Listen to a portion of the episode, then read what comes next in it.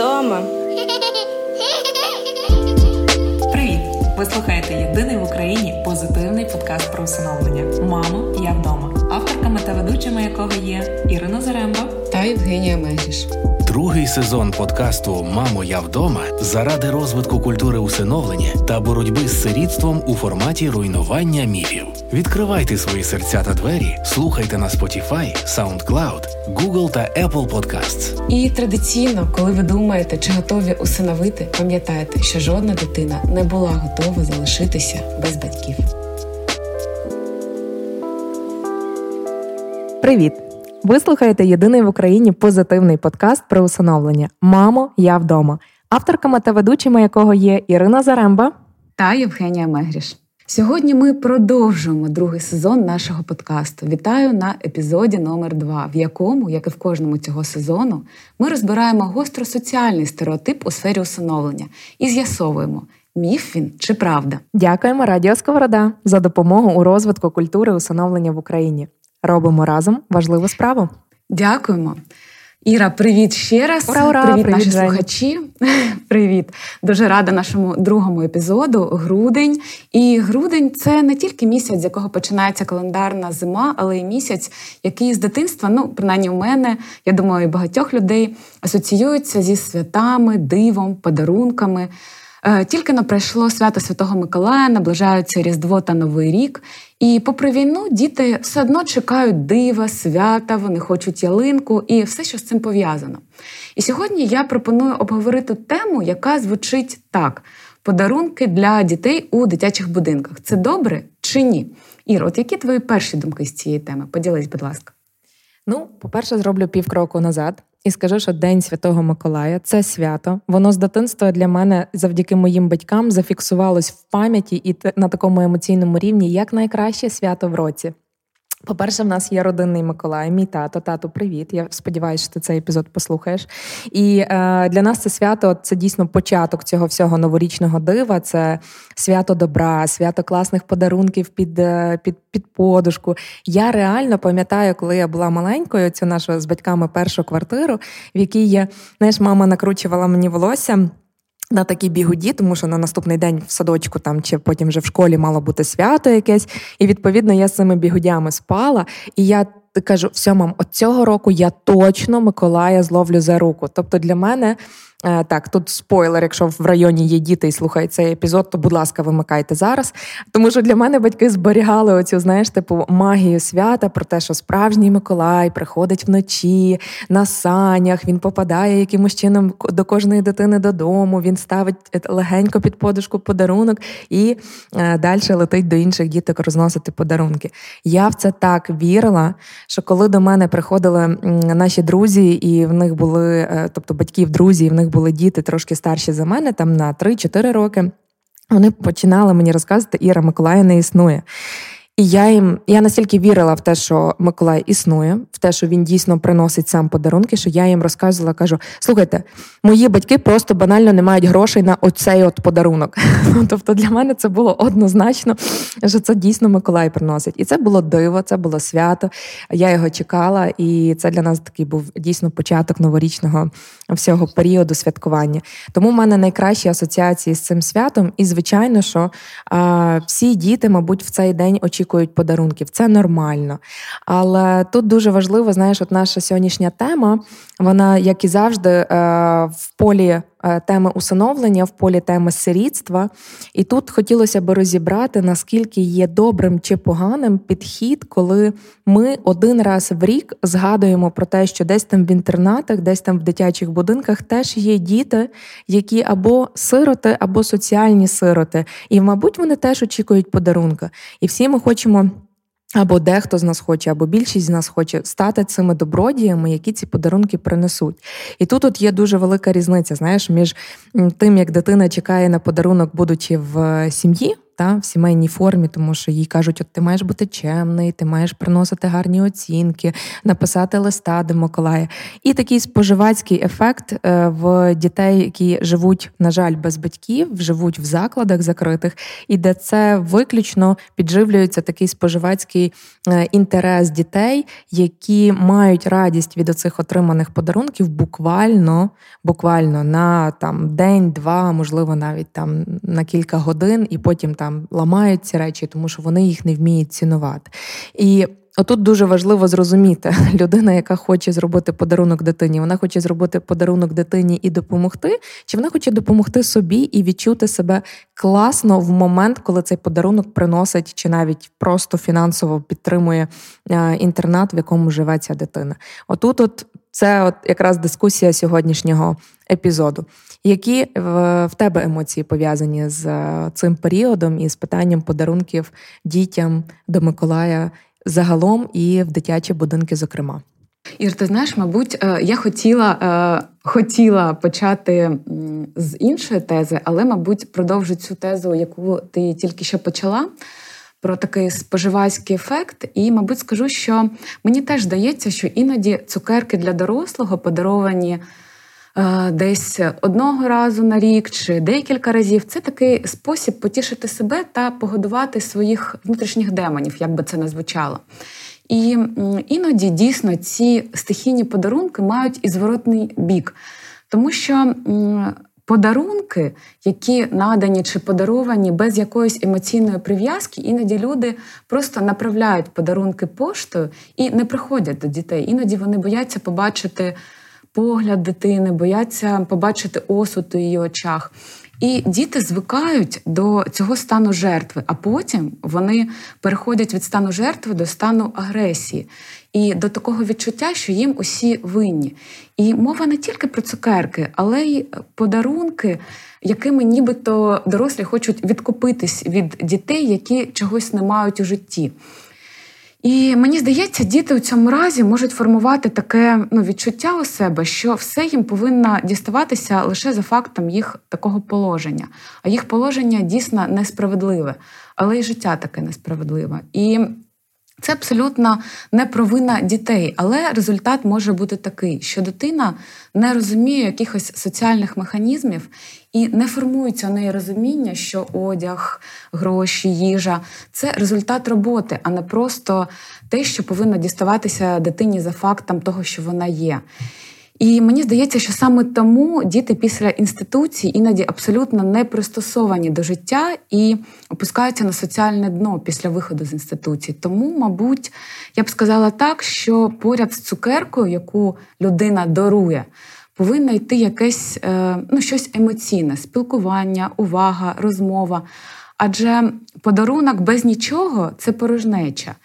І лише м- спроба поряд з цим подарунком показати дитині, що доросла людина до неї не байдужа, що це емоція виражена у цьому подарунку чи цукерці.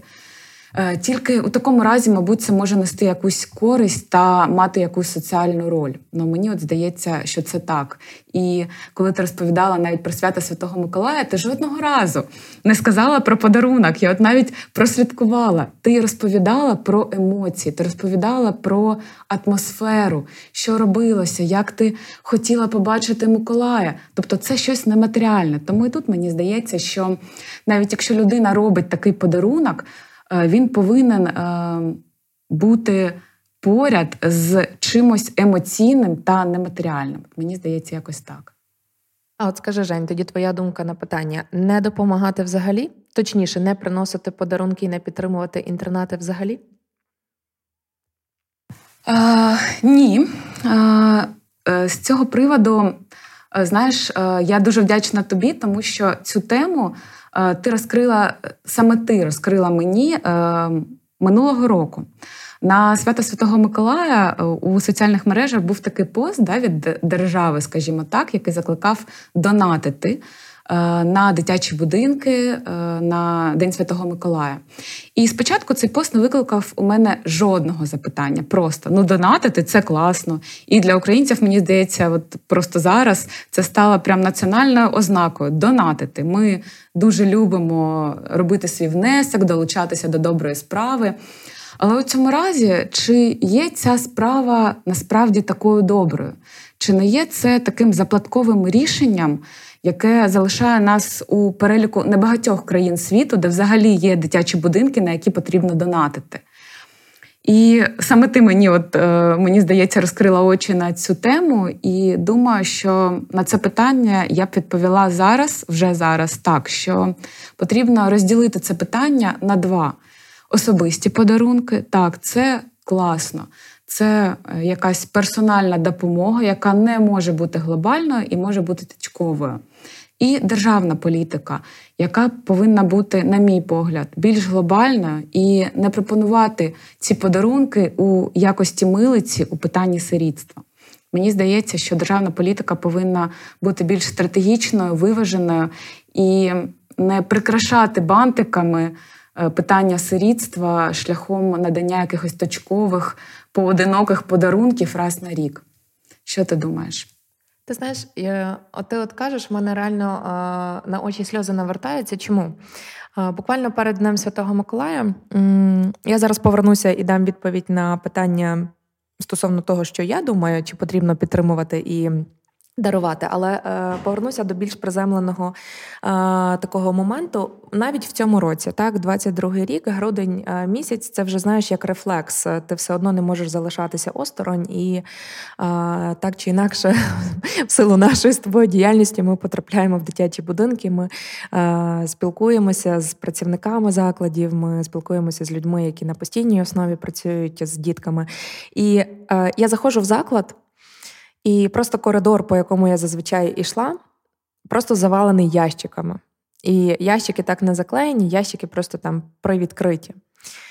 І там такі страшні речі, при тому, що це один з найкращих закладів е, у Львові. Ну, це просто речі, які от людина, напевно, там перебирала вдома, і така, о, це мені вже не треба, це не треба, це не треба, можна викинути. О, а ні, можна, можна ж задонатити кудись. Я ж свідомий.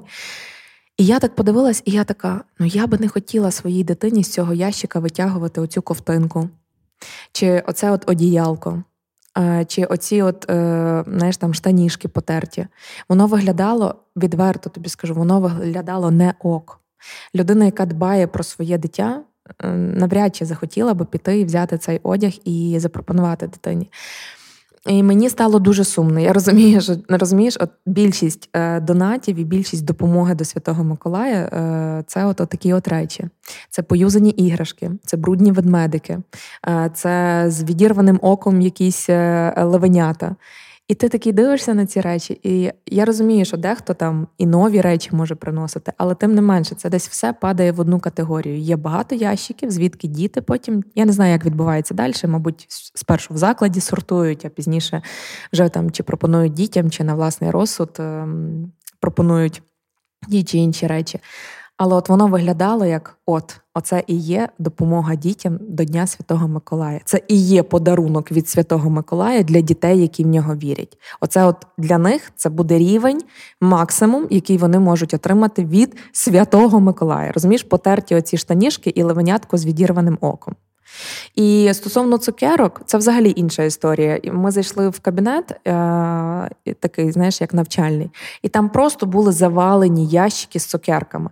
Я в одному з досліджень прочитала про те, що дитина в сиротинці в середньому отримує в період новорічних свят, там від Миколая і до Нового року, до дванадцять кілограм солодощів на одну дитину. Це, по-перше, це банально просто нездорово для, для дитини, для її організму. Уяви собі, оце от, та, тобто, і це, е, слава Богу, це цукерки хоча б свіжі там і так далі, це не, не з випадком там одягу і іграшок, але тим не менше. І я також, будучи в цій сфері, не свята. Я починала, ти пам'ятаєш, на першому епізоді першого сезону нашого подкасту я розповідала, як для мене почалася історія з усиновленням і історія з сирітством в Україні. Власне, на Миколая, та, тобто це був перший рік, коли я не просто задонатила, не просто там, знаєш, комусь передала і без відома, куди воно далі пішло. А от перший рік, коли я вирішила, окей, я теж хочу поїхати з волонтерами в заклад, якому ми допомагаємо цього року. І оце для мене став трансформативним таким моментом, тому що, власне, тоді, коли ми приїхали в дитячий будинок, я почувала себе прекрасно, коли я їхала туди. Та? Я, я про це вже розказувала. Я, ми взяли листи від дітей, тобто відчувалася якийсь, знаєш, такий індивідуальний підхід. Я взяла тільки один лист, щоб могла виконати от всі пункти з одного листа для однієї дитини. Там були класні речі, там були рюкзаки, якісь там куртки, ще щось. Ну, тобто, дійсно, з душею бігала по тих магазинах, збирала цей комплект і летіла до цієї дитини, щоб їй від, знаєш, як офіційний представник чи помічник Святого Миколая на землі вручити ці подарунки. Спойлер, дитини, яка попросила ці подарунки, в закладі на момент нашого приїзду не було. Я ніколи її не побачила. Але були десятки інших дітей, які ті подарунки отак от просто, типу, класно, що вони там є, кльово, поставте їх десь там в кутку. Вони хотіли нас, дорослих. Діти, які, я пам'ятаю, по сьогодні їхні вирази обличчя, вони сяяли, вони перебивали один одного, вони хотіли спілкування. Вони, а ми отут ось так, а ми футбол грали, а ми щось там хотіли, а, а отак, отак, а він сказав, а я сказала. Розумієш, їм просто хотілося нашої присутності. Ми їхали, не знаю, можливо, на годину часу, там, якось ми собі планували. Ми набагато довше провели час. От нас просто всіх там волонтерів, кожна дитина там розібрала, навколо мене стало там кілька хлопців, я дуже добре пам'ятаю хлопця, якого звати було Захар, він так, знаєш, він так, він так отак пристрасно розказував щось мені. Я дивлюсь, я просто мовчала, я, як, знаєш, я як та губка впитувала ті всі слова, ті всі фрази, які діти казали, оці от речі, які відбуваються в їхньому житті, з якими вони хотіли поділитися. От і для мене оцей момент, коли я їхала така натхненна в цей дитячий будинок, я така благодійниця, я таку круту справу роблю, зараз зроблю пост в якомусь Фейсбуці чи ще десь. Ніякого поста про це не було. Бо я вийшла з цього дитячого закладу, вся в сльозах, з серцем, яке розривається. І я зрозуміла, що я просто, типу, ну, це нічого. Це навіть не капля в морі, подарунок, це, це набагато гірше. Тому що я просто принесла якісь матеріальні речі, в яких діти не потребують.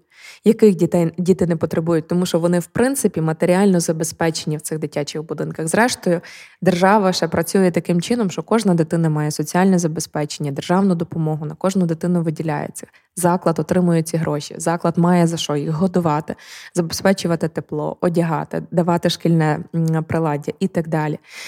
Дітям цього не потрібно. Дітям потрібна людина, доросла, яка сяде, буде поруч і дивитися на цю дитину, як на найбільшу цінність в цьому житті, слухаючи, співпереживаючи і вірячи кожному слову цієї дитини. І тоді я вийшла, ми сіли, я пам'ятаю, знаєш, випити чаю, і я просто сижу, і я така, так не ок, так не ок, ми маємо щось з цим робити.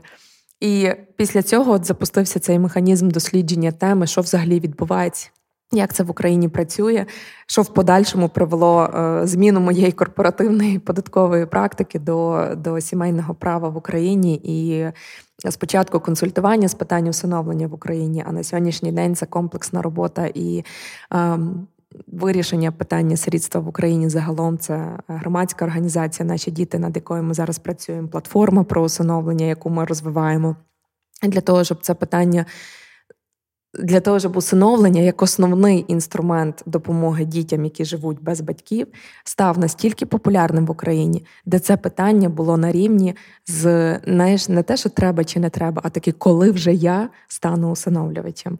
І щоб дійсно жодна дитина не проживала в закладі і не очікувала а, цього, знаєш, подарунку раз в рік, а знала, що в неї є кожного дня людина чи люди, на яких вона може покластися.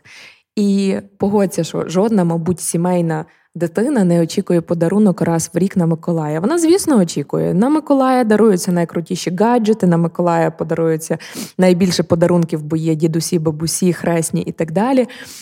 Це, звичайно, що особливий період в році дитини, але є день народження, є іменини, є е, сімейні подорожі за кордон, є просто кудись вилазки по Україні, це гори, це море, це озеро, це просто похід в гості, в парк і так далі, і так далі. І це відбувається систематично. Тільки так дитина може рости і тільки так можна їй допомагати. Подкаст про усиновлення «Мамо, я вдома». Так, абсолютно. Мені теж здається, що саме базово у дитини є таке відчуття спокою. В неї нема відчуття того, що їй потрібно щось взяти дуже багато, тому що завтра не буде. І, знаєш, я чомусь згадала вірш, він російськомовний, але якщо ти дозволиш, я таку маленьку цитату з нього зроблю. Я не проти, я сподіваюся, слухачі нас пробачать. Так, пробачте, але, ну, от, знаєш, там були такі е, строки, що «Как все дети, росшие без отцов, мы хотим игрушек и леденцов, одеваться празднично, щоб рубцов ніхто не замічав».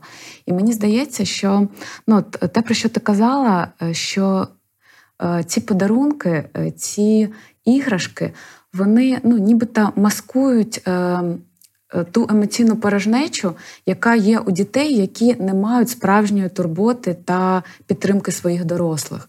Тобто не це потрібно, не іграшка.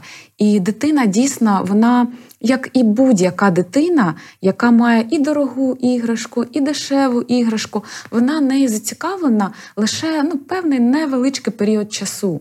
Тому що це дитина, і якою б вона не була, чи вона живе у інституції, чи вона живе у родині, вона має таку особливість уваги, що вона не може концентруватися на подарунку там три години чи місяць і радіти цьому подарунку. Але саме відчуття, саме те, що оточує цей подарунок, сама атмосфера, вона має, ну, найбільше значення. І знаєш, як е, ти розповідала про свої свята, свої подарунки.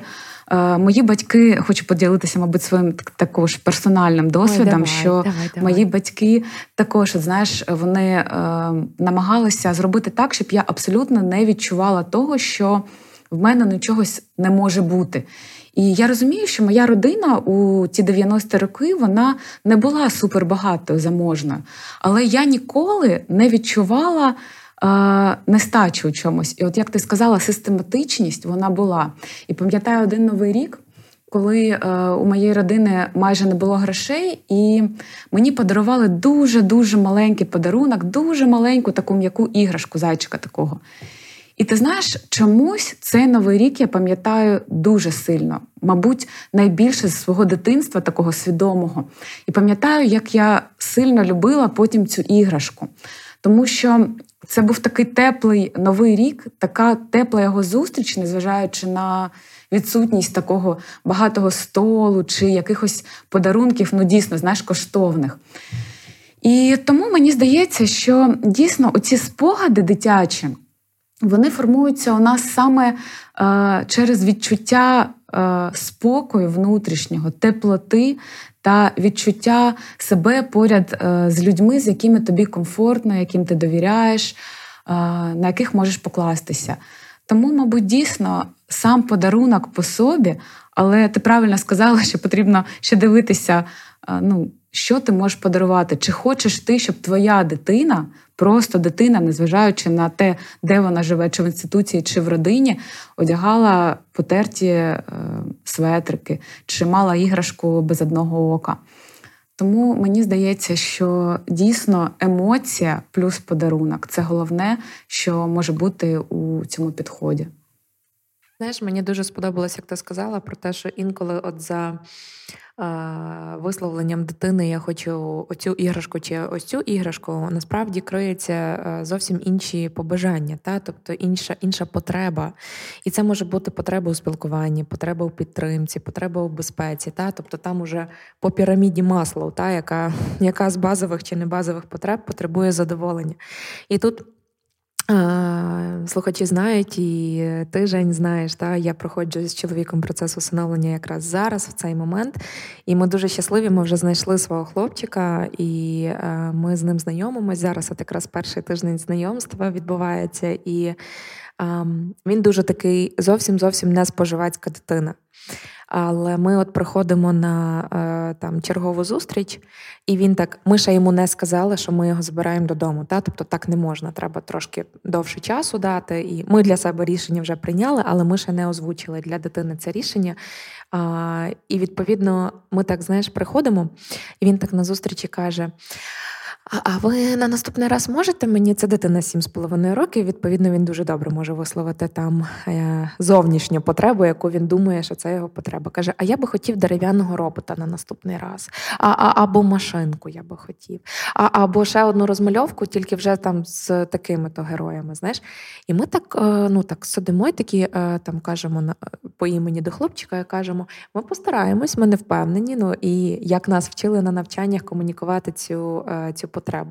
Так от, коли ми закінчили саме цю зустріч з дитиною, вихователь, яка закріплена за дитиною в дитячому закладі, нам сказала, хлопчик зовсім не споживацький, він просто не може виразити свою потребу, дізнатися, коли ви його заберете додому або чи заберете додому.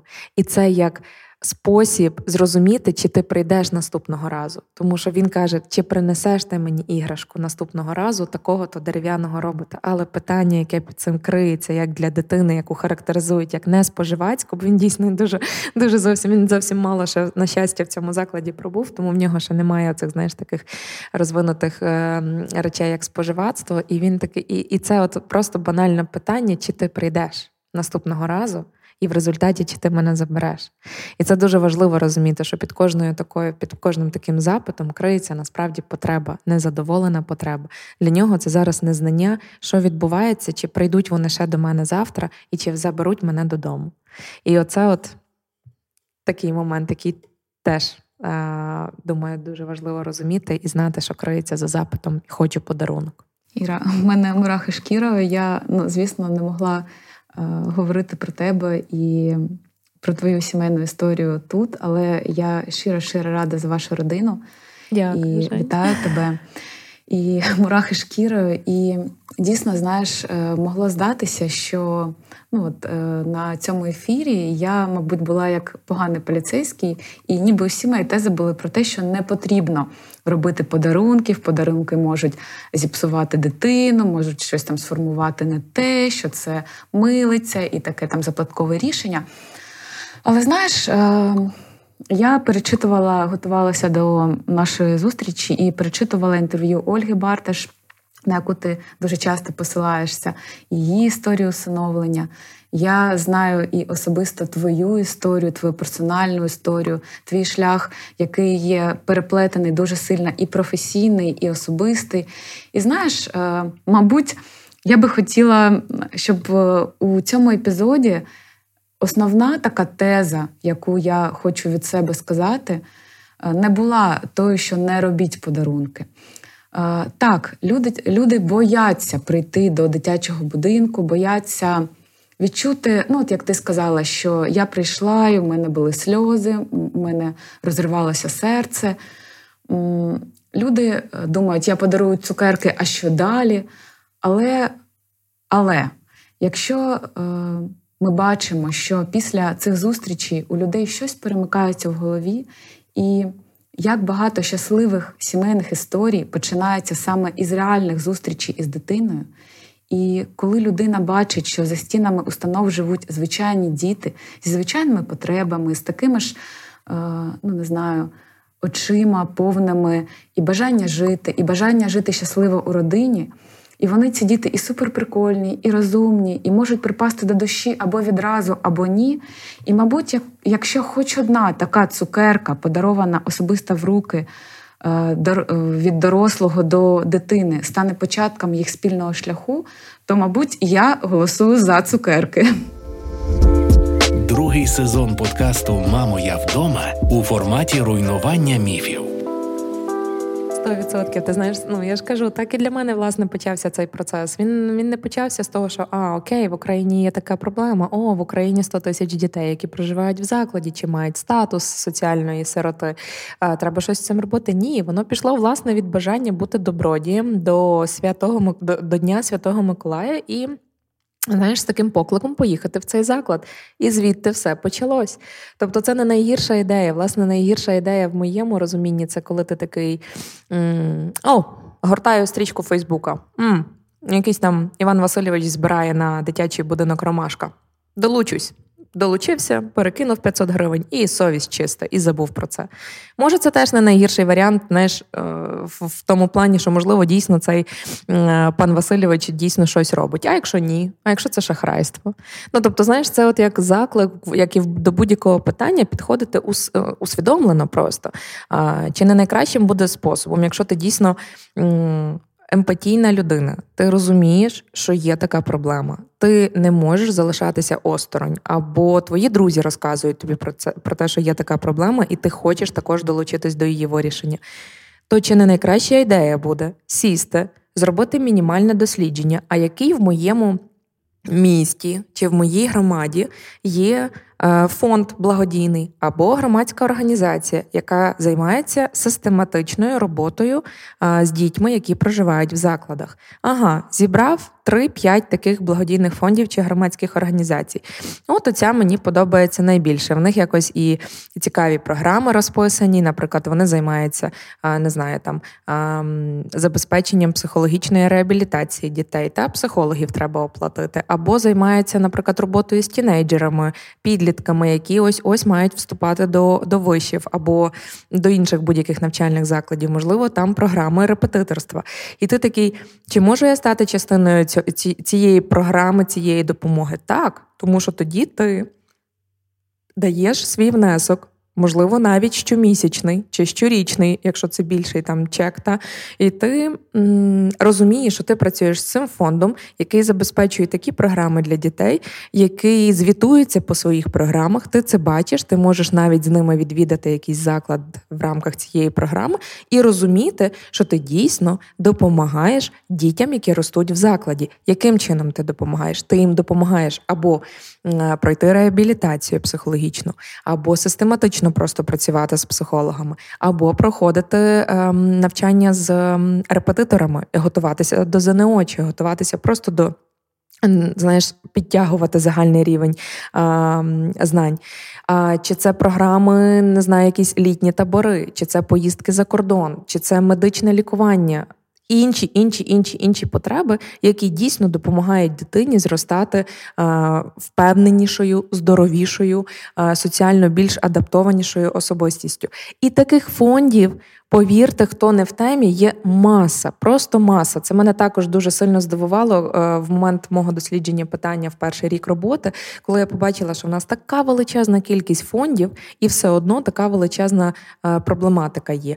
Але поміж фондами, фондами, фондами, фондами десятків є е, дійсно там топ п'ять найкрутіших фондів, які займаються систематично, і ти цю роботу бачиш. Ти приходиш в заклад, в закладі чисто, в закладі це, знаєш, як воно виглядає як приватна школа. Е, діти адекватно одягнуті, діти чисті, діти акуратні, з дітьми, що там тижнево чи що два тижні працює психолог індивідуально, тобто це фактично як терапія для дитини, яка особливо вилучається, наприклад, з якихось дуже складних умов і є травматичною, зазнала багато травматичного досвіду, і це можливість для, для дитини от спуститися на рівень, де окей, безпечно, можна довіряти цим дорослим, можна стартувати з нової, знаєш, фіні, з нового старту. І це дійсно можливість тоді допомагати дітям. Але приносити цукерки на Миколая, на мою думку, це все-таки допомагати собі. Допомагати собі почуватися краще. Також за винятком, якщо це, наприклад, допомога перед святковим періодом, тим же ж фондам, яким ви систематично допомагаєте. Наприклад, там у Львові в нас є Центр опіки сиріт. Це систематичні програми, це є спортивні програми для дітей. Дітей е, вчать спортивної поведінки в рамках футболу, дітей вчать соціальні адаптації через е, такі, знаєш, як е, їх банально вчать готувати їсти. Та? Тобто такий проект кухня в них є. Вони будують повноцінну кухню, де вони можуть готувати, де вони вчаться всі ці процеси, запрошуються класні шефи, і з ними проводять майстер-класи. Та? Тобто, і звичайно, що там в переддень Святого Миколая вони також роблять рекламу. І ти можеш стати частинкою допомоги, але там, от ти береш, наприклад, запит, там такий маленький запит, там буквально на двісті гривень, але там запит а, кілограм цукру, кілограм муки, кілограм там ще чогось, та, тобто те, що потрібно для того, щоб банально там дітям мати з чого готувати класні речі. Там немає гаджетів, іграшок і ще чогось, і ще чогось. Там зубні пасти, зубні щітки. Тобто це якісь дійсно гуманітарні потреби, які склали працівники закладу, виходячи з потреб на той момент часу, і ти таким чином долучаєшся, закриваєш цю цеглинку, і ви будуєте цей е, замок безпеки і, і гуманітарної, знаєш, стабільності для дітей в даному випадку. Але це ситуативно. І це ок, якщо це тільки частинка твоєї комплексної програми допомоги дітям, якщо ти дійсно цим до цього маєш, знаєш, таке бажання і не можеш залишатися осторонь. Тому ем, допомагати можна, допомагати треба. І є більше, ніж один спосіб це зробити. І тут ще дуже, мабуть, варто нагадати про таку прекрасну форму допомоги, як наставництво. Та в нас є, окрім, не, не кожен може бути усиновлювачем, не кожен може стати прийомним батьком чи матір'ю, не кожен може створити дитячий будинок сімейного типу. І не треба. І не треба. Але якщо ти дійсно маєш намір е, допомагати тим, хто це робить, і там можеш трохи більше присвятити часу, ніж один раз донат, е, можна розглянути варіант наставництва. Це дійсно активне залучення у життя однієї дитини. Переважно наставниками стають для дітей підліткового віку, оскільки це діти, яких усиновлюють вкрай рідко, і шанс на, е, на те, щоб отримати постійну сім'ю, в них з кожним роком зменшується. Для таких дітей закріплюють наставників. Це є друг з, знаєш, так би мовити, зовнішнього життя, зовнішнього, тобто поза рамками інституції. І воно потребує більше часу. Це потрібно виділяти час на систематичні зустрічі, допомагати дитині з профорієнтацією, допомагати дитині вступати в навчальні заклади, допомагати їй банальні речі, вчитись, як витрачати кошти, які вони мають, як робити закупки в супермаркеті. Це просто поговорити, послухати, підтримати, надихнути. Є цілі програми наставництва, також просто наставництво «Ваше місто» в Google, і ви отримаєте масу інформації, як можна стати наставником і які є круті кейси, коли насправді також наставники ставали опікунами чи навіть усиновлювачами для своїх підопічних. І це оці success stories, та, коли дійсно твій поклик перетворюється на систематичну допомогу і зміну на краще, як мінімум одного життя. Оце тоді і є допомога дитині, а не собі. Другий сезон подкасту «Мамо, я вдома» на Радіо Сковорода. Іра, дякую тобі дуже. Я прям дуже хотіла, щоб ти розказала саме про наставництво, тому що слухала тебе, і у мене прям у голові крутилося, господи, ну от хочеться, щоб Іра сказала про наставництво, тому що дійсно, ми вже з тобою коли ми кажемо, да, да, кажемо про систематичність, коли ми кажемо про е, не якусь точково вирвану з контексту допомогу, то це дійсно як один з варіантів, якщо людина не впевнена, чи готова вона усиновити, чи не впевнена, чи готова вона взагалі до такого шляху, але хоче допомогти реально, то це, мені здається, найкращий шлях, який є без, скажімо так, безризиковий на першому етапі для дитини та для дорослого. І мені здається, що от мозок людини, він працює так, що ми завжди хочемо отримати якийсь результат. Такий, знаєш, який можна пощупати, ну, скажімо так, відчутний. І коли людина робить якісь такі стихійні подарунки, якісь стихійні кроки, звісно, вона не може відчути ніякого результату.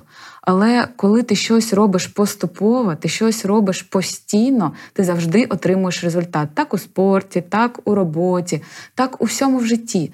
І дійсно, коли ти робиш кожного разу маленькі, але кроки, ти побачиш цей результат. І, мабуть, дійсно краще обрати одну дитину, якій ти можеш допомагати, одну родину, якій ти можеш відчутно допомогти і змінити її життя на краще. І це, мені здається, буде відчутно і для цієї дитини, знач... значним чином може покращити її життя. І це буде відчуватися і для тієї людини, яка хоче зробити цю допомогу.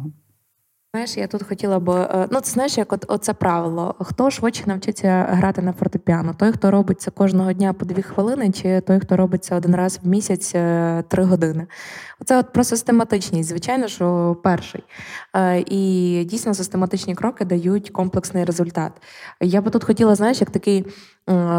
для людей закріпити, для наших слухачів, найдорожчих, найлюбиміших, найкращих, які слухають цю тему, а отже вже є небайдужими до теми сирітства в Україні і, можливо, також можуть стати людьми, які активно допомагають вирішити це питання, щоб в нас Україна цвіла, була прекрасною, і після війни ми тільки, знаєш, навіть, навіть коли от настане мир, я впевнена, що це питання, воно має бути також одне з перших, яке ми маємо перемінити, змінити. І вже на кінець, знаєш, типу, от, ти коли взагалі починаєш гуглити питання сирітства, починаєш шукати особливо там англомовним е- запитом, і таке от питання, типу, мені кинулось в очі, what's wrong with the orphanages? Знаєш, типу, що не так з сиротинцями? Та банально, що вони існують. Не так з сиротинцями. І дуже хочеться, щоб їх, в принципі, не існувало. І я розумію, що всім не допоможеш. Є такі кейси, які мало ймовірно хтось зможе доглядати професійно. Це складні е, випадки е, хворих дітей. І то, і то є цілі громадські організації в Україні і за межами України, які займаються навіть найскладнішими кейсами, піднімають, реабілітують, витягують і дають, наскільки це можливо, нормальне життя дітям. І це от дійсно тоді про цю інклюзивність, розумієш? Але хочеться, щоб ми рухалися в тому напрямку. Хочеться, от як ти сказала, щоб державна політика рухалась не на підтримайте сиротинці, а на закриймо сиротинці. Чому? Тому що це діти, які через десять-п'ятнадцять років стають повнолітніми особами, громадянами України, які ради собі дати не можуть в тому житті. Тому що вони чекають, що їм як на День Святого Миколая чи як на Новий рік все мають принести. І це не, і це не, знаєш, і це не вина дитини, але це наслідок суспільства, яке виховує таких дітей і таких осіб. І в нас це дуже-дуже не ок, в нас їх дуже багато. І після війни, ймовірно, буде ще більше, тому що не всі діти зможуть залишитися з опікунами, з родичами. І, і, це, і, це, і це не ок. Я вже зараз е, припиняю, бо я зараз почну кричати вже в мікрофон. Тому, тому я, я про те, що, знаєш, я, під, підводка була до того, що все-таки хочеться закріпити, окей, е, я хочу допомогти е, собі чи дитині. Якщо собі, ну, продовжуйте е, купувати один раз в рік е, цукерки і іграшки в дитячий будинок, е, можливо, колись е, зміниться думка. Е, якщо все-таки дитині, то... Е, зрозуміти, що проблема більша, ніж не вистачає, нестача подарунку в дитячому будинку. І е, тут декілька варіантів, що з цим робити. Перший – це пошукати громадські організації або благодійні фонди в вашій громаді чи там в найближчій до вас громаді, які займаються систематичною роботою з дітьми. Зрозуміти, хто вам найбільше подобається. Поспілкуватись, всі, ну, достатньо відкриті люди, всі готові пояснити, які програми є, як ви можете стати частиною цієї програми, і співпрацювати з ними, делегуючи їм свої, наприклад, кошти, розуміючи, що ви можете довіряти цій організації, вона дійсно робить роботу, за яку звітує і показує успішні історії. Другий варіант – це наставництво. Так? Якщо ви маєте такий, все-таки, розумієте, що ви могли би, в принципі, стати наставником для таким зовнішнім другом для однієї дитини, яка росте в закладі, для підлітка, скоріш за все, та? І приходити, провідувати, спілкуватися, підтримувати, вчити, соціалізувати, адаптувати і бути людиною, яка є, ну, чи не першим гарячим контактом для дитини в разі будь-якої проблеми, в разі там будь-якої кризи. Вона може на вас розраховувати. Пошукайте тоді наставництво, ваше місто і вам дасть сто-п'ятсот мільйонів варіантів, куди можна звернутися, як стати наставником, яку навчальну програму пройти, які документи зібрати. Також е- складніший варіант та усиновлення або інші форми сімейного влаштування, опіка, опіклування, чи прийомна сім'я, чи де бе ес те. Це вже зовсім такий м- комітмент дорослої людини на те, щоб змінити життя однієї дитини на краще. І тут е- вам на допомогу і наша платформа про усиновлення, і купа інших ресурсів, які вам допоможуть з цим розібратись. Якщо потрібна буде більш детальна інформація, пишіть нам, ми з радістю відповідаємо дуже оперативно і орієнтуємо, куди звертатися в вашому конкретному кейсі, в яку службу, в який центр, і який алгоритм дій, які документи потрібно зібрати для того, щоб це розпочати. Дуже крутий процес. Кажу з практики. Тому закликаємо вас подумати, варіантів систематичної, класної допомоги, яка дійсно робить якісні зміни, більше, ніж один. Їх дуже багато. Так, Іра, дякую тобі дуже. Дійсно, війна скінчиться нашою перемогою, і кричати про цю проблему потрібно вже зараз. Не потрібно її вирішувати вже тоді, коли вона стане дуже гострою. І правильно, що ми будемо про неї кричати, будемо про неї говорити. І я сподіваюся, що наступний рік принесе нам перемогу і принесе нам ну, такі позитивні кроки у вирішенні питання сирітства в Україні. А я тобі дякую за дискусію сьогодні. Вона, мені здається, була дуже крута і позитивна, незважаючи на таку дискусійну тему. Сподіваюся, нашим слухачам вона дала можливість побачити альтернативні і неоднозначні боки цього питання. Ми не претендуємо на статус офіційного джерела статистики, і наші думки, звісно, є суб'єктивними. Але ми хочемо покрутити кожну тему під різними кутами, адже кожна теза можна, може мати антитезу, і вони обидві, звісно, заслуговують на увагу. Ось. Ну що ж, будемо Абсолютно. переходити до Бліца. Бліц про усиновлення. Ваші питання, наші відповіді. Отже, Женю, сьогодні від слухачів перше питання. Усиновлювачі обирають дитину через сайти. Чи є якісь вимоги до відбору батьків? Тобто, чи впливає суб'єктивний фактор на те, чи може людина, люди стати усиновлювачами? Твоя відповідь? Дякую за питання. І як юрист і адвокат я буду, по-перше, опиратися на закон. Тобто для того, щоб розуміти, хто може бути усиновлювачем, ми йдемо до закону. Усиновлювачем може бути дієздатна особа, яка не молодша двадцяти одного року, але якщо усиновлювач усиновлює дитину, яка є її родичем, з вісімнадцяти років, вона повинна бути старшою за дитину на п'ятнадцять років, людина має бути здоровою, не мати кримінального минулого і не мати негативного минулого щодо усиновлення чи позбавлення, наприклад, батьківських прав. Тобто це основні такі тези, які стосуються критеріїв щодо людей, які можуть бути усиновлювачами, тобто потенційними батьками.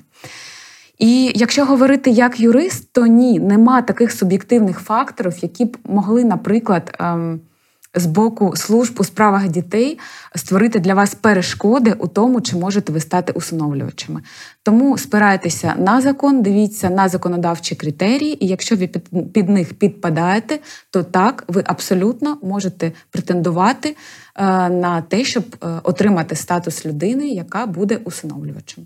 Клас, я тобі дуже дякую. Друге питання. Якщо мати е, п'є, має трьох дітей, б'є їх, не виховує, вони бачать її у нетверезому стані, чи можна таких дітей прилаштувати у іншу родину, знайти їм інших батьків? Дякую за це питання. Я навіть пам'ятаю, від кого воно прийшло. Мені зателефонувала моя подружка і розказала цю ситуацію саме з її життя. Тобто вона побачила таку ситуацію на вулиці, зателефонувала мені, адже вона знає, що я займаюся цією темою, і спитала: «Женю, ти займаєшся, скажи, будь ласка, а чи можемо ми зараз знайти діткам нових батьків?» І тут я хотіла би звернутися до усіх людей і, скажімо так, притушити їх пил. Тому що іноді ми дивимося на ситуацію та хочемо її, скажімо так, вирішити ну, з емоційною складовою. Але потрібно розуміти, що усиновити дитину чи знайти їх нових батьків не так просто. Дитина повинна, по-перше, мати статус дитини, яка е, не має батьківської опіки та піклування. Тобто не кожна дитина може отримати, скажімо так, нових батьків. Крім того, для того, щоб це відбулося, їх мати, якщо вона, як ми бачимо ситуацію, вона жива, вона повинна бути позбавлена батьківських прав у законодавчому порядку, тобто через процедуру законодавчу, судову. Тим більше у дітей можуть бути інші родичі. І у цьому разі також не, не варто забувати про згоду дитини на усиновлення. Тобто дитина, якщо вона знаходиться у віці, а це завжди десь сім років, коли вона має змогу висловити самостійно свою згоду чи незгоду на усиновлення, повинна її висловити, тобто погодитися чи не погодитися на те, щоб її було кудись переміщення. Тож це питання не є таким простим, як здається. І я б у цьому разі порадила просто звернутися у службу у справах дітей, повідомити її про ситуацію і дозволити службі розібратися та, мабуть, якимось чином привести батьків у, у свідомість, скажімо так. Дякую. Дуже складна ситуація. На жаль, так, це трапляється. І дуже-дуже тобі дякую за роз'яснення. А, питання номер три. Чи дозволяє законодавство України усиновлювати дитину особам однієї статі? Ну, тут, як по класиці нашого бліцу, в мене буде дуже коротка відповідь. Ні. Законодавством наразі сьогодні не передбачена можливість усиновлення в Україні дитини особами однієї статі. Питання вже від мене. Як ти гадаєш, це добре, позитивно чи ні? А, ти знаєш, я не можу сказати, чи це позитивно, чи ні. А, з моєї особистої думки, а, немає різниці, а, хто виховує дитину. Два папи, дві мами. Але а, якщо глобально дивитися на це питання, яке може бути імплементовано в Україні як а, можливість, то я би не імплементувала її, так, знаєш, з ходу. Тобто суспільство повинно бути готовим до е, певних змін, а ці зміни, вони є кардинальними. І розуміючи різність поколінь е, в Україні з різними поглядами, е, а ще й те, що наші старші покоління, вони виховувалися у такому супертрадиційному суспільстві з нальотом радянського суспільства і радянських забобонів. Тож у цьому разі е, ну, така можливість, вона була б дуже кардинальною і викликала б дуже багато пересудів, осудів, е, е, різних думок. Тому я думаю, що з моєї персональної думки, це добре, нічого поганого в цьому нема, але якщо це робити, то це потрібно робити дуже обережно, дуже поступово і дуже сильно готувати суспільство маленькими-маленькими крочками до, до цього. Як ти думаєш, яка в тебе думка щодо цього? Ти знаєш, е- якщо буде слухати е- даний випуск будь-хто з моєї родини чи з моїх близьких друзів чи знайомих, вони, напевно, дуже здивуються, як для для такої порядної християнки сказати е, про те, що я вважаю, що е, люди, які е, покохали один одного, і так сталося, що в першу чергу, та в першу чергу це і люди, але якщо так сталося, що це людина такої ж статі, як і, е, як, як і інша, е, це ок, і для мене це, знаєш, не викликає ніякого... Ну, такого, знаєш, такого не може бути. І якщо вони щасливі в парі, то я більш ніж впевнена, що такі люди могли би дати набагато більше е, одній дитині, ніж будь-який заклад і е, традиційність, як, яка би там не була. Та яка там традиційність? Дитина, яка живе в закладі, в принципі, сім'ї немає. Тому мені здається, що це було би позитивним моментом, якби е, пари е, одностатеві, які будують свій побут, своє життя і мають щасливе життя разом, і могли би цією любов'ю, цією радістю і цією підтримкою і опікою поділитися з дитиною, то чому ні? Звичайно, це такі дуже прогресивні заклики. Звичайно, що дійсно наше суспільство, я впевнена, до цього не готове прийняти підняти це на глобальному рівні. Ну, зрештою, в нас, знаєш, зараз набагато більше, мабуть, таких, не знаю, приземленіших проблем. Але тим не менше, мені здається, це була би позитивна динаміка. Більше того, я буквально десь місяців два тому слухала один класний український подкаст. На ньому був запрошений е- чоловік, який відкрито е- розказує про те, що він є е- в одностатевому не шлюбі, тому що це неможливо, але в одностатевих стосунках, як сім'я, вони живуть уже багато років. І їм задали питання про дітей. Чи хотіли б вони мати дітей, і який би для них варіант, ну, звичайно, тому що та, там, біологічно це неможливо, відповідно, який варіант, чи це там інвітро-сурогат, чи це усиновлення. І він там, власне, сказав про те, що ну, усиновлення неможливо на законодавчому рівні, тому що в нас в сімейному кодексі визначено поняття сім'ї як е, союз дружини та чоловіка, і, відповідно, е, це вже унеможливлює там будь-яке узаконення цих стосунків, а й, відповідно, е, одностатеві там пари не можуть ставати усиновлювачами. Але, але, але, він сказав про те, що, звичайно, для них це був би пріоритетний варіант, але на сьогоднішній день це неможливо. Але я скажу, що не зовсім неможливо, якщо не заходити прямо з питанням про те, що одностатеві пари не можуть бути усиновлювачами. Чому? Тому що законодавство України в сфері усиновлення має одну таку річ, про те, що усиновлювачем може бути особа, яка не перебуває в шлюбі, самостійна особа. Оскільки пари одностатеві не можуть за законодавством України укладати шлюб, вони в будь-якому випадку особи, які в шлюбі не перебувають. І по-хорошому один з них міг би стати усиновлювачем чи опікуном для дитини, яка позбавлена батьківського опіклування. Так, не могли би двоє, але міг би один з них, з юридичної точки зору. А... Якщо він відповідає всім іншим критеріям зі статті двісті дванадцять Сімейного кодексу, якщо подав усі документи, має офіційний підтверджений дохід, пройшов навчання, я не бачу перешкод.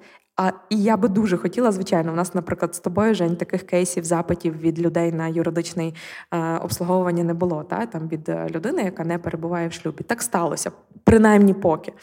Але я би дуже хотіла взяти кейс, е, в якому людині, яка не перебуває в шлюбі, тільки за цим фактом відмовилась приймати документи. Тому що немає можливості, немає шляхів для суб'єктивної розцінки. Можеш ти бути усиновлювачем чи не можеш, якщо ти відповідаєш усім законодавчим нормам, які визначені, чітко, перелік вичерпний, пройшов навчання, є адекватний, там в навчання був сильно залучений, всі заняття відвідав, все нормально проходить, та, тобто психологи за тобою спостерігають, в них ніяких застережень немає. Тому висновок робіть самі. Ір, дуже дякую тобі. Дійсно, я б навіть сказала, що це крутий лайфхак, не знаю навіть, як ще це назвати. Дякую тобі за таку дійсно прогресивну думку. І мені теж здається, що для дитини важливо опинитися у родині, яка її буде любити, поряд з своїми дорослими. Це те, про що ми кажемо кожного разу. Тому дійсно думайте, і це один з шляхів, який теж може бути застосований. А наш бліц на сьогодні завершено, і це означає, що наш випуск добігає кінця. Дякуємо, що слухали і відкривали своє серце цій важливій темі. І традиційно, коли ви думаєте, чи готові усиновити, пам'ятайте, що жодна дитина не була готова залишитися без батьків. Мамо, я вдома. Мама, вдома. Мам, я вдома. Ви слухаєте єдиний в Україні позитивний подкаст про усиновлення «Мамо, я вдома», авторками та ведучими якого є Ірина Заремба та Євгенія Мегріш. Другий сезон подкасту «Мамо, я вдома» заради розвитку культури усиновлення та боротьби з сирітством у форматі руйнування міфів. Відкривайте свої серця та двері, слухайте на Spotify, SoundCloud, Google та Apple Podcasts. І традиційно, коли ви думаєте, чи готові усиновити, пам'ятайте, що жодна дитина не була готова залишитися без батьків.